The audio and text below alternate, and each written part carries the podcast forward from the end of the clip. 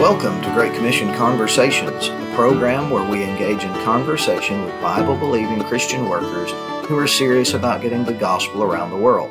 I'm Lee Cadenhead, a missionary to Zimbabwe, Africa, sent out of Cornerstone Baptist Church in Carthage, Tennessee, and your host for this Great Commission conversation. If you're a regular listener to the program, you may have detected a slight change in the standard program introduction. As I mentioned last time, our family is preparing to serve the Lord full time in Zimbabwe, Africa. Having given a brief analysis of the concept of a missionary call, I'd like to follow that up with an account of the Lord's dealings with me personally as it pertains to our plans to serve in missions in southern Africa. Next week, we'll get back to the standard interview format, but today I, I think it would be appropriate to give you an account of how God has worked in my own heart about this business of uh, call to missions and specifically our family serving the Lord in Zimbabwe, Africa. Now, it's not always been crystal clear to me, obviously, how the Lord was directing my steps. It's often difficult to see where we're going to be headed eventually as we're in the thick of life. But uh, as we do get down the road, we can often reflect back on where we've been and how God was shaping a trajectory for where we're headed. And so that's what I'd like to do uh, in this podcast, give you a bit of a narrative of how God's worked in my own life. Paul did this in a sense in Galatians chapter 2, he reached all the way back to being separated from his mother's womb. I won't go all the way back that far, but um, I'll begin my story in 2005 when I became the pastor of Ridge Road Baptist Church in Brewton, Alabama. I had not long been right with the Lord. I was just 22 years old at the time. I had been prodigaled in my teenage years, but through the gracious and chastening hand of God, the Lord had gotten my attention and uh, recovered me to himself and, and to fellowship with himself. And so when I went to Ridge Road, honestly, I was just thrilled to be doing anything for the Lord. So I'm reading my Bible, studying my Bible, preaching. And of course, um, you can't really dig deeply into the Bible without being confronted with this issue of the Great Commission. And so I began to I began to examine the issue scripturally. Uh, shortly after going there, the Lord also began to send some people my way that were serious about the Great Commission. It was just a couple of months into my pastorate there at Ridge Road that we hosted our first Bible believing missionary, a brother that actually was serving in Eastern Europe at the time and would some years later actually come back to Ridge Road and join the church there and be a great help to me personally in a difficult time in that ministry. And so my my that's really when my life began to become intertwined with missions and with missionaries. Now the church was a Southern Baptist church. Some years later we got out of the convention and so forth, but Uh, that was my background. I was raised in Southern Baptist churches and it's not that the churches in which I was raised was necessarily averse to the idea of missions. It's just that it was very disconnected from the local church. They had annual offerings for domestic missions and foreign missions, but I can't personally remember ever meeting a missionary in all of my growing up years in church. But the Lord began to put me around people that believed in missions. And so I developed a serious interest in missions not long after becoming the pastor at Ridge Road. And one of the things that I went through in those early years of pastoring uh, about two to three years into my pastorate, I'm looking at the county in which I serve in Lower Alabama, which is just an hour away approximately from where I grew up in the panhandle of Florida. And I'm looking at a county in South Alabama that had at the time almost 40 Southern Baptist churches. Um, there was not a uh, King James Bible believing Baptist church in our town of Brewton when I went there. So I, I, I was convinced that there was a need for the church there. But I'm looking at the concentration of local churches, at the saturation of the gospel in my area, and I'm looking at the need for the gospel around the world and the availability of good churches or any kind of gospel preaching church around the world. And I began to question in my own heart uh, what my role in foreign missions was supposed to be. I began to seek the Lord as to whether He would have me to personally serve on a foreign field. And actually, at that time, and, and I sort of, I would say that there was something like a crisis in my own heart in early 2008. At that time, God sent me a couple of, of men uh, that were very influential at that moment to encourage me that I was where I was supposed to be. One of those was Kenneth Murphy, who I've interviewed on this program before. Uh, Brother Murphy was born and raised there in Brewton, Alabama. As a Bible Institute student in Pensacola, he had come up to Brewton and preached on the streets there in uh, his hometown. And he actually had a heart to establish a Bible believing work in the town of his nativity and was unable to do so. The Lord directed him into foreign missions, and he and his family ended up in the country of Germany. And so I, I, shared my heart with Brother Kenny at that time and said, you know, I'm I, am i I'm not sure if I'm supposed to be somewhere else where there is uh, less of a gospel presence, where there is a greater need. And he encouraged me, brother. I the Lord sent me to Germany, and the Lord sent you here to do what I would have liked to have done. And so I began to see that I could be a part of the Great Commission from the states. And I still stand by. I want more people to consider foreign mission service, but I do think that there is a place for uh, good, strong, Bible believing churches in the U.S. that will be heavily invested in foreign missions and thoroughly engaged in local evangelism. So, in time, God gave me total peace about staying stateside and engaging in the Great Commission from the U.S. So that meant getting involved in missions giving in a in a bigger way and in time in a in a very big way, trying to encourage our church to get involved in that, trying to encourage other churches to get involved in communicating financially with the need of the gospel around the world.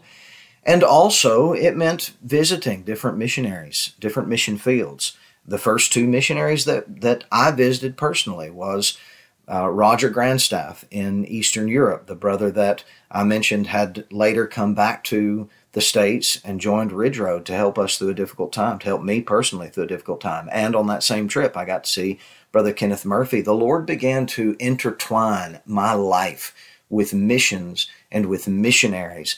And I got the opportunity to travel to the country of Zambia in southern Africa in 2008. This was my introduction to Africa. I was conducting a pastor refresher course at the Kafula Baptist Mission there in Zambia. Now, Zambia and Zimbabwe are like historical and geographical cousins, I would say. Zambia is to the north of Zimbabwe, and at one time in their colonial history, they were known as Northern Rhodesia for Zambia and Southern Rhodesia for Zimbabwe. That trip to Zambia in 2008 was really formative. It was so educational for me personally in seeing different models of missionary interaction with national pastors and with supporting national pastors with foreign funds. So I got an education in that realm. After completing the pastor refresher course at the Kafulafuta Baptist Mission, my dad, who was with me on that trip, he and I took the opportunity to travel to Livingstone. Uh, Livingstone is a tourist town on the Zambia Zimbabwe border. It's in Zambia. It sits on the Zambezi River, and it is named after the famed missionary explorer David Livingstone, because this is the general location from which David Livingstone became reportedly the first white man to lay eyes on the Victoria Falls. He named them after Queen Victoria, one of the so called seven natural wonders of the world, by some measurements, the largest waterfall in the world. And so we just went over there, sort of uh, uh, an opportunity to see something God made. And while I was there in Livingstone, I got an invitation to preach a midweek service for a Filipino missionary that was serving there in Livingstone. He had established the Livingstone Fundamental Baptist Church. And just this brother's testimony in general sort of stirred my heart about the potential for foreign missions. This man and his brother had been converted under the ministry of an American missionary in the Philippines, and they'd been raised up and trained up under that American missionary in the Philippines. and then they had surrendered to foreign missions. His brother had gone to Cuba. This man had gone to Zambia, and he had established this church and had a burden for the Zimbabwean people because he's seeing this influx of refugees fleeing from Zimbabwe and some of the election violence that was ongoing in the country at that time. Now, I couldn't have known this when I visited Livingstone. I'm not sure that I could have found Zimbabwe on the map at that time. But in 2008, Zimbabwe was in significant political and economic crisis. President Robert Mugabe had just stolen yet another uh, election. In 2008, he had, through corruption and his abuse of the agricultural industry, industry by the reapportion of Zimbabwean farms. He had effectively destroyed the economy. At this time, they were printing 50 billion and 100 billion dollar banknotes, which eventually were completely useless themselves, wouldn't buy a loaf of bread. And so the country was in significant political and economic turmoil, such that many of the expatriate workers, uh, including foreign missionaries, were needing to leave the country because of safety concerns. And so it was a time when Zimbabwe was actually closed, by most accounts, to foreign missionaries. And so this, this missionary, this Filipino brother there in Livingstone is telling me in 2008, brother, we need to be ready to go into this country. It's going to open up soon. These people are hungry for the truth. They're open to the gospel, and there's a great need here. So this man put a burden for Zimbabwe in my heart at that time. It would be 2016 before I actually had an opportunity to go into Zimbabwe personally. Now, I would like to throw in one other uh, one other mission trip that took place in 2015, and it was formative for me in another way. In 2015, I took a group from our church to uh, South America, and we were with a missionary that really was a was a gifted soul winner, had a big personality, knew how to deal with people, had a burden for souls. That was his strong suit. He was not a strong Bible teacher, and I think that he would have admitted that at the time, but he had a Bible Institute. And um, I, this is part of the Lord's dealing with me, honestly, to, to be able to see and acknowledge and to begin to come to terms with the fact that there is no single gospel minister who is the total package. There's a reason that we are a part of a body, a spiritual body that has different parts, and those different parts minister to the whole under the headship of Jesus Christ. One of the things that is important in missions and in ministry is to find out what we're good at. What what are my gifts? What are what are the skills that God has given me and developed in me and how can I deploy those most effectively for the glory of Jesus Christ? And so I got an invitation from this brother to teach in their Bible Institute on a Monday night. And so I started seated at the front of this building, just block building. Um, there are probably 30 plus students in this room on a Monday night. And uh, I start seated, the, the missionary is sitting next to me.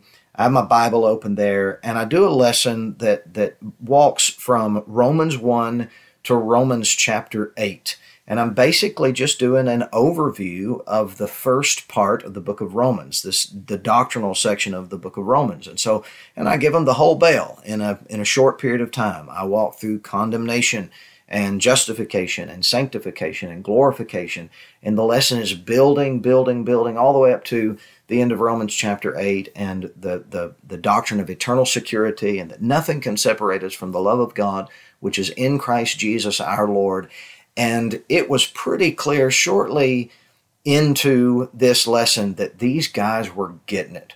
The Lord was turning the lights on for these men, and they were hanging on to every word, and they were understanding the way that this book is put together and the and the power and beauty and the glory of the gospel of Christ. And uh, by the time I got to the end, the climax of that lesson at the end of Romans chapter 8, I am having to yell the lesson, the preaching into the ear of the missionary. He is having to yell the translation over the hoops and the hollers of those that are that are gathered for this lesson. I mean, and we're all on our feet before this thing is over with. It was a it was an otherworldly divine kind of experience. It's something that's you would have had to have been there to really appreciate what the Lord was doing. That was a beautiful experience, but God definitely, clearly dealt with my heart at that time about having an expanded cross cultural international teaching ministry. Uh, I, I became aware of the fact that the need around the world is not limited to evangelization. It's not limited to a pioneering type of effort where we're giving the, the gospel out in places that it had not previously been published. But among the needs around the world is for good, sound doctrine among those who have already been evangelized but have not been exposed to the richness, the doctrinal, theological richness of the Word of God and their identity in Christ and so the work of missions is not limited to evangelism. It has to do with church planting, it has to do with discipleship. That's another major part of the Great Commission, teaching them to observe all things whatsoever I've commanded you. Matthew 28 19 and 20. So um, I, I got a burden in my own heart for, for teaching men who might not otherwise have access to the rich doctrine that has been our inheritance as Bible believers in the United States. One of the things that the Lord dealt with me over time and allowed me to see is that I wasn't I'm not a I'm not a big personality. I'm not a joke telling preacher. It took me a long time to figure that out, but I'm not into telling jokes. I, I just some people can't tell a joke. I'm not a storytelling preacher. I like to hear preachers who are good at telling stories. I'm just not one of them. My strength, my gift is taking a text, taking a verse, taking a chapter, taking a book, breaking it down, looking at the structure of it, running the cross references, doing the word studies, seeing how the thing is put together, and expositing scripture. And um, what I learned over the course of years is that when you're in a cross cultural context, most of the time your jokes are not funny and your stories don't make any sense. But what works everywhere around the world is the Word of God. And so uh, that that is something that the Lord worked in my heart to see that I had something to offer um, because of what He had put into me. I had something to offer in a cross cultural context like that. So in 2016, I got the opportunity to go into Zimbabwe. I was working with a good national brother that um, there in Zimbabwe that had a heart for these rural, theologically underserved and neglected places in his country where they didn't have a lot of access to good Bible teaching and preaching. And so in 2016, I was in two different villages with this national brother, and I just taught, I taught through the book of Ephesians. I distributed outlines of the book of Ephesians. We did uh, sessions in the morning, in the afternoon, and at night. Reportedly, uh, in in a place called Vumba, this would be in northwest uh, Zimbabwe, not too too far from the uh, border with Zambia, um, I was the first white preacher, white missionary to enter this village in a couple of decades, reportedly. Now, it's not important that I was the first white preacher, but it does, that illustrates the fact that this is an area that has been rather underserved. And, and to be honest with you, the, the national uh, preachers in the larger areas and the more populated areas had, had neglected this place as well. And there's a hunger for the truth, and there's an interest in what the scriptures say. And they'll they'll sit they'll sit down and they'll listen for protracted periods of time. They'll ask questions. If you can, as a rule, if you can show it to them in the Bible, they'll believe what the Bible says. And um, another thing that is that is really interesting, and this fleshed out not only in 16, but also when I was able to return in 2018. In these rural areas, the meetings end up being interdenominational. Now, I'm I'm a Baptist by conviction, but um, I'm a Bible believer, and that's even more important to me than being a Baptist. I'm I've arrived at certain Baptist principles because of what the Bible teaches, but I'm not a super Baptist. I will preach and teach to anybody and what you have in these meetings is you actually have you actually have uh, apostolic church people showing up. You've got uh, Pentecostals coming. The Seventh Day Adventists come to these meetings. Methodists come to these meetings. Salvation Army, another denomination, they call themselves Israelites.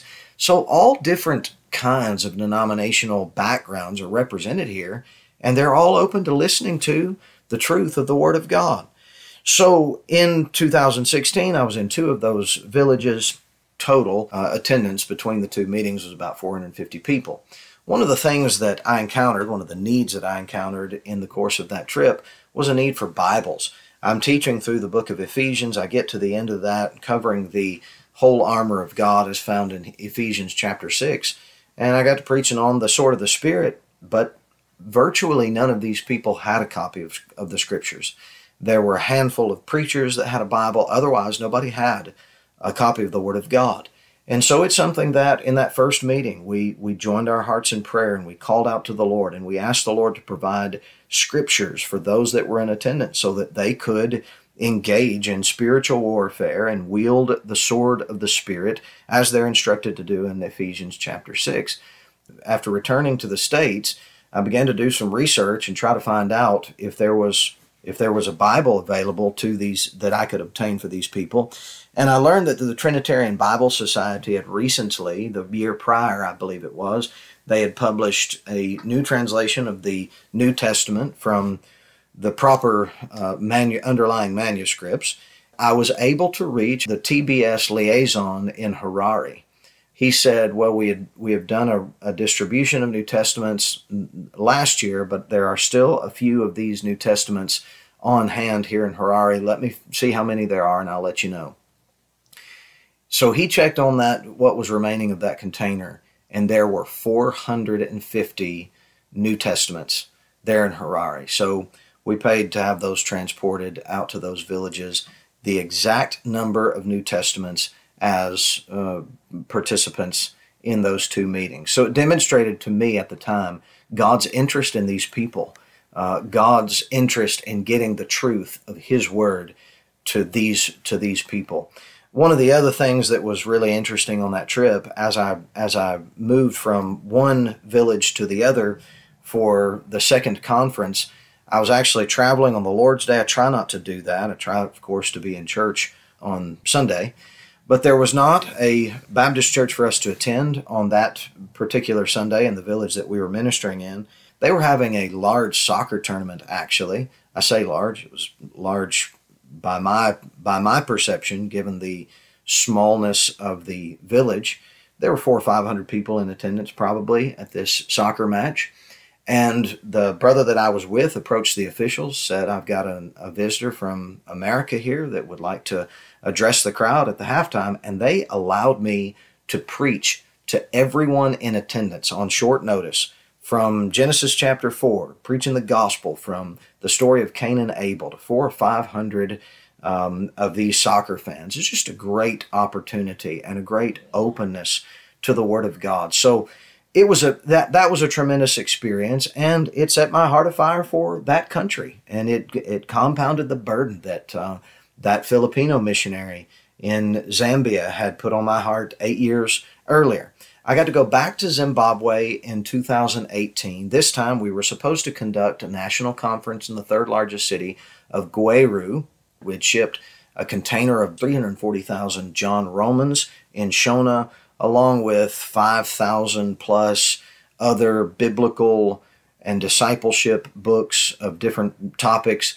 And we were going to distribute these among church leaders. We were supposed to have five or six hundred church leaders, pastors, deacons, their wives gathered for a, uh, a national pastors conference in the city of Gweru.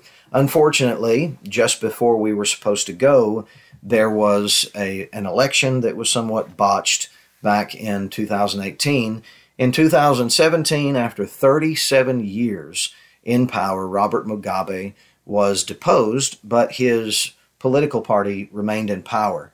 And there were claims in the special election of 2018 that there was uh, voting irregularities and they delayed the announcement of the election results. There were protests in the street. There was automatic machine gun fire into these unarmed protesters. People died. And it was not safe to conduct this uh, national conference. So we divided our team up into different uh, rural areas and we just multiplied our rural efforts, which was already on the agenda. And again, such an openness. Did some more evangelism through sport, taught through the, the book of uh, Romans, some taught through the Gospel of John, and uh, walked through how to utilize these books and dis- then distributed them among church leaders. In some cases, we actually took folks out and uh, tried to do some personal work utilizing the John and Romans. So it was a good trip, and again, uh, a real educational opportunity. One of the things that I began to do at Cornerstone, I suppose I should back up a little bit. I transitioned from Ridge Road Baptist Church, where I pastored for 12 and a half years, to Cornerstone Baptist Church in early 2018. At the end of the day, I knew that that is what the Lord wanted me to do, and it was a matter of obedience. But one of the calculations was being more involved in worldwide missions. Cornerstone has got a tremendous missions program. Pastor Ron Ralph is very much missions minded, a lot of resources invested into the work of worldwide missions from Cornerstone. And so it was an opportunity for me to have a greater personal investment in missions and in missionaries, to do more uh, mission trips, to do more mission training. So in the last three years or so, I've read two or 3,000 prayer letters in connection with just the supported missionaries um, that Cornerstone supports. There were a dozen uh, missionaries sent out of Cornerstone. We hosted a mission school that I helped to coordinate in 2019. So, uh, and and I went on a, a, series of different mission trips, sometimes by myself, sometimes taking others. In any case, one of the habits that I developed when I would take a mission trip is I would prepare a trip report for my pastor. And I, he didn't ask me to do this, just something that I did to help me to reflect on uh, the outreach, on the opportunities, how what was accomplished, what could be accomplished in future trips, and so forth. And one of the observations that I made in 2018, and the Lord reminded me of this in late 2020, was that there is value in short term mission trips. That's been something that has come up repeatedly here on Great Commission Conversations. The benefit that a short term mission trip can be to an American church to an individual Christian who's developing or trying to develop an awareness and a burden for foreign missions. And uh, foreign mission trips have been life changing for me over the years. But short term mission trips are limited. And so, this is the observation that I made in 2018. While there is profit in short term mission trips, while there is profit in strategic partnerships with national pastors and national churches, there is no substitute for our traditional approach to missions, which involves sending men to foreign countries to learn the culture, if at all possible, to learn the language, to invest their lives in national leadership, and to nurture biblical churches from the ground up you see problems on short-term mission trips that as a as an outsider as a foreigner to try to help the church with some of those problems would actually be counterproductive. There needs to be a long-term presence in that community to be effective. And so this is one of the things that i had to take note of in 2018 i got to return to zimbabwe in early 2020 right before COVID hit. They were just beginning at the end of January, beginning of February 2020. They were just beginning to take uh, temperatures as you were deplaning.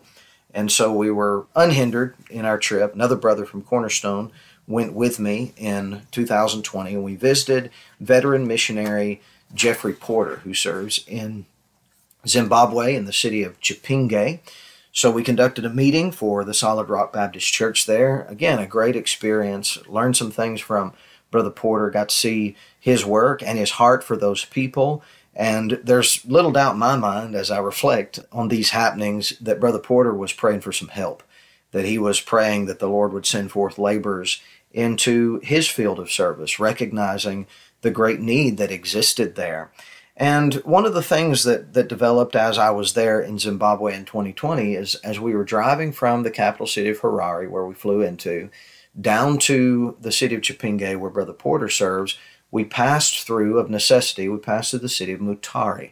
Mutare is the fourth largest city in Zimbabwe. It's got a population of about 180,000 people, around a quarter of a million people or so in the metropolitan area. And uh, it, it's hard to explain. I, I had no inclination up until this up to this point that the Lord would send me anywhere. I didn't go to Cornerstone to go anywhere else, but I was strangely attracted to this city of Mutare. I actually began praying that the brother that was with me uh, would would go himself to the city of Mutare. It did not have a good Bible believing church from from the research that we did, and so there's a there's a need there. It's beautifully situated. Um, it would be a, a a good base of operations. Try to establish a good Bible believing work there and and work out into the rural areas or uh, do other kind of itinerant ministry. So these things were sort of racing through my mind there in 2020 after that trip, the brother that was with me was actually interested in the country of South Africa. We got to make a short trip down to South Africa, see a missionary that we've supported for a long time outside of Johannesburg, and then made a short survey down to Cape Town. Uh, while we were in Cape Town, I was actually preaching on the street in Cape Town, uh, standing on this uh, on this concrete pillar at a bus stop, pre- preaching to those gathered at the bus stop and those uh, attending the nearby businesses and just those that are wandering around the beach there. And I had the opportunity to engage some cab drivers, some taxi drivers in a gospel conversation. They actually were of a Seventh day Adventist background. And I was able to open my Bible there on the street. They gave me the time. I was able to walk them through the book of Galatians and show them the role of the law, the limitations of the law, the relationship of the law to the gospel. It's a great conversation. It turns out there I am in Cape Town in South Africa. Where do you think those cab drivers were from? They were Zimbabweans. So again, I couldn't put together what the Lord was doing at the time, but um, it became pretty clear to me later that the Lord was trying to get my attention. Of course, COVID hit after having a lot going on, teaching Bible Institute, teaching Sunday school, uh, preaching meetings, doing missions travel, um, went from having a lot to do to having almost nothing to do. And uh, really, it was a time. It became a time of soul searching, and it became a, a it became a time of uh, where God was giving me an education and contentment. And I really believe that that was one of the one of the tests, so to speak, that I needed to pass before the Lord would deal with me about foreign missions. And then in October of 2020, missionary to New Guinea, brother by the name of Will Muldoon. And if I'm not mistaken, brother Will Muldoon went to a very remote, primitive place in New Guinea at the age of 61. He's been there for over 10 years now, doing a great work. He was preaching at Cornerstone. I couldn't remember the particulars now of what he was preaching. But that qu- whole question about my role in foreign mission service that I had dealt with some 13 or 14 years earlier came flooding back into my mind and heart. Upon reflection, I'm trying to sort through these thoughts and these emotions. Whereas back in 2007, 2008, I feel like I was sort of seeking the Lord about my part in foreign missions. I believe that in 2020, it was the Lord that was seeking me about my role in foreign missions. And whereas the answer back in 2008 or so was a clear no, I got clear peace and guidance that I was to stay in 20 at the end of 2020 I got clear peace and guidance from the Lord that I was to go. I took the next uh, 2 to 3 weeks to meditate upon these things in my own heart. And then I approached my pastor, Brother Ron wants the will of God. That's that's what he wants. He could see the hand of God in it and uh, gave me the counsel and the encouragement that I needed. So in early 2021, I announced to our home church there at Cornerstone that our family would be making preparations to go to the foreign field of Zimbabwe. So here's the plan. Uh, the plan when we get to Zimbabwe, we're going to base out of the city of Mutare. I would love to see a Bible believing work established in the city. Um, there may also be opportunities to do something in the in the outlying rural areas. We'll let the Lord lead. We can immediately begin to engage in evangelism and discipleship. The country of Zimbabwe has got three official languages. English, Shona, and Ndebele. The area where we're at is predominantly Shona speaking. English is the language of much of the government and educational uh, systems there. And so many of the people are acquainted with English, and especially that's the case in the city areas. The further you go out, the more rural it is, the less acquaintance with English there is, and the uh, the fewer English speakers there are. But while while we can operate in English immediately and communicate, that's not the language that they speak in their homes. And so um, it would certainly behoove us to develop an acquaintance with the Shona language. And so we would like to do that. We would like to labor in the language and develop at least some conversational acquaintance in Shona so that I can understand what my translator is saying that I'm saying. That would be beneficial. And what um, the Zimbabweans are saying between themselves about me, that would be very helpful as well. So we'll get engaged in local evangelism, outreach there in Mutare. there's a great open door for evangelism. They'll they'll take the gospel literature.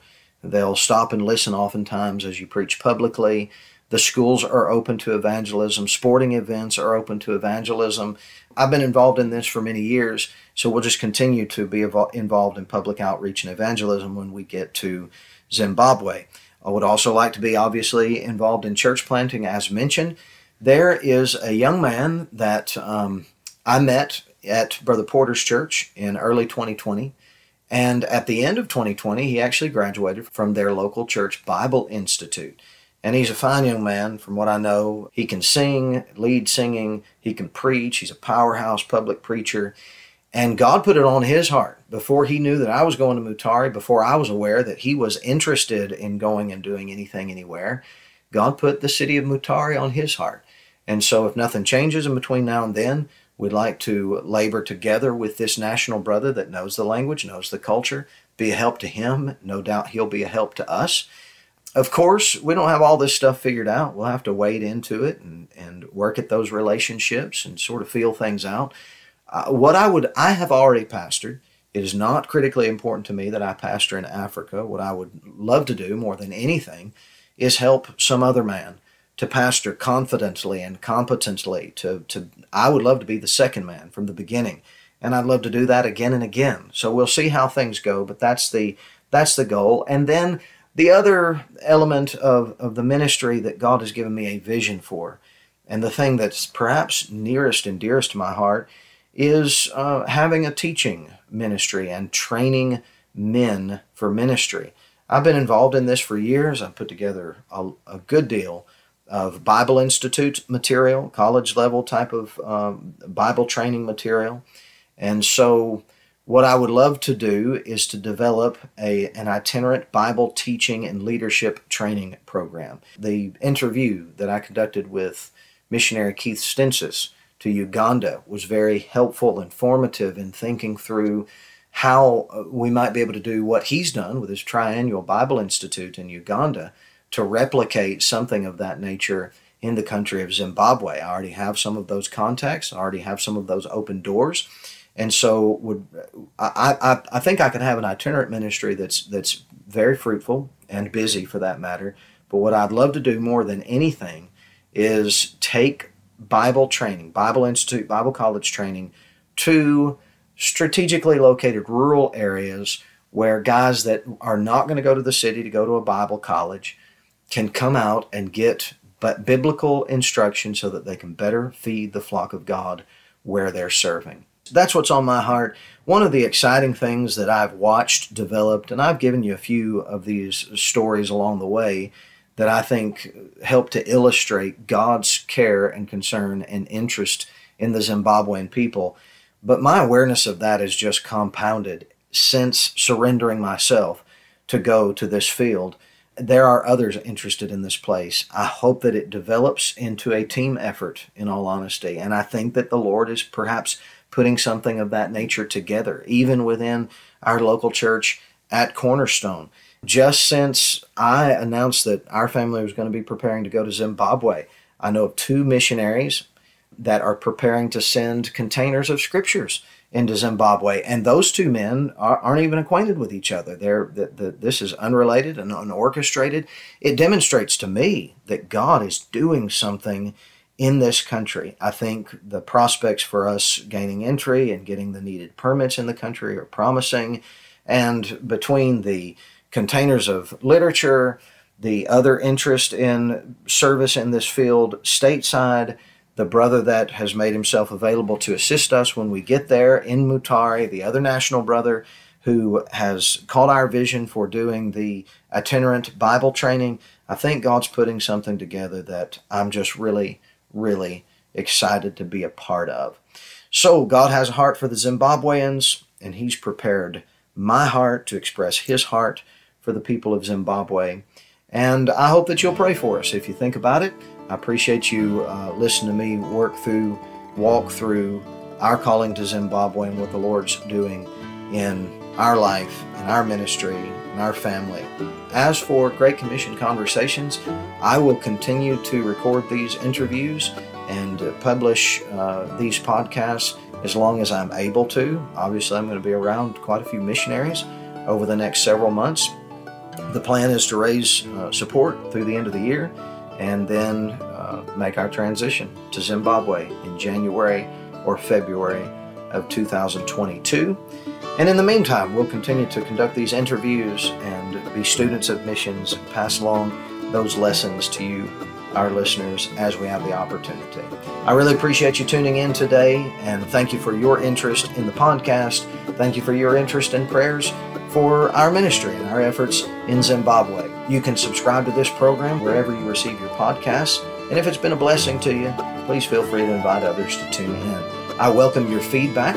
You can write to me at Great Commission Conversations at gmail.com. And until next time, let's do what we can to preach the gospel in the regions beyond.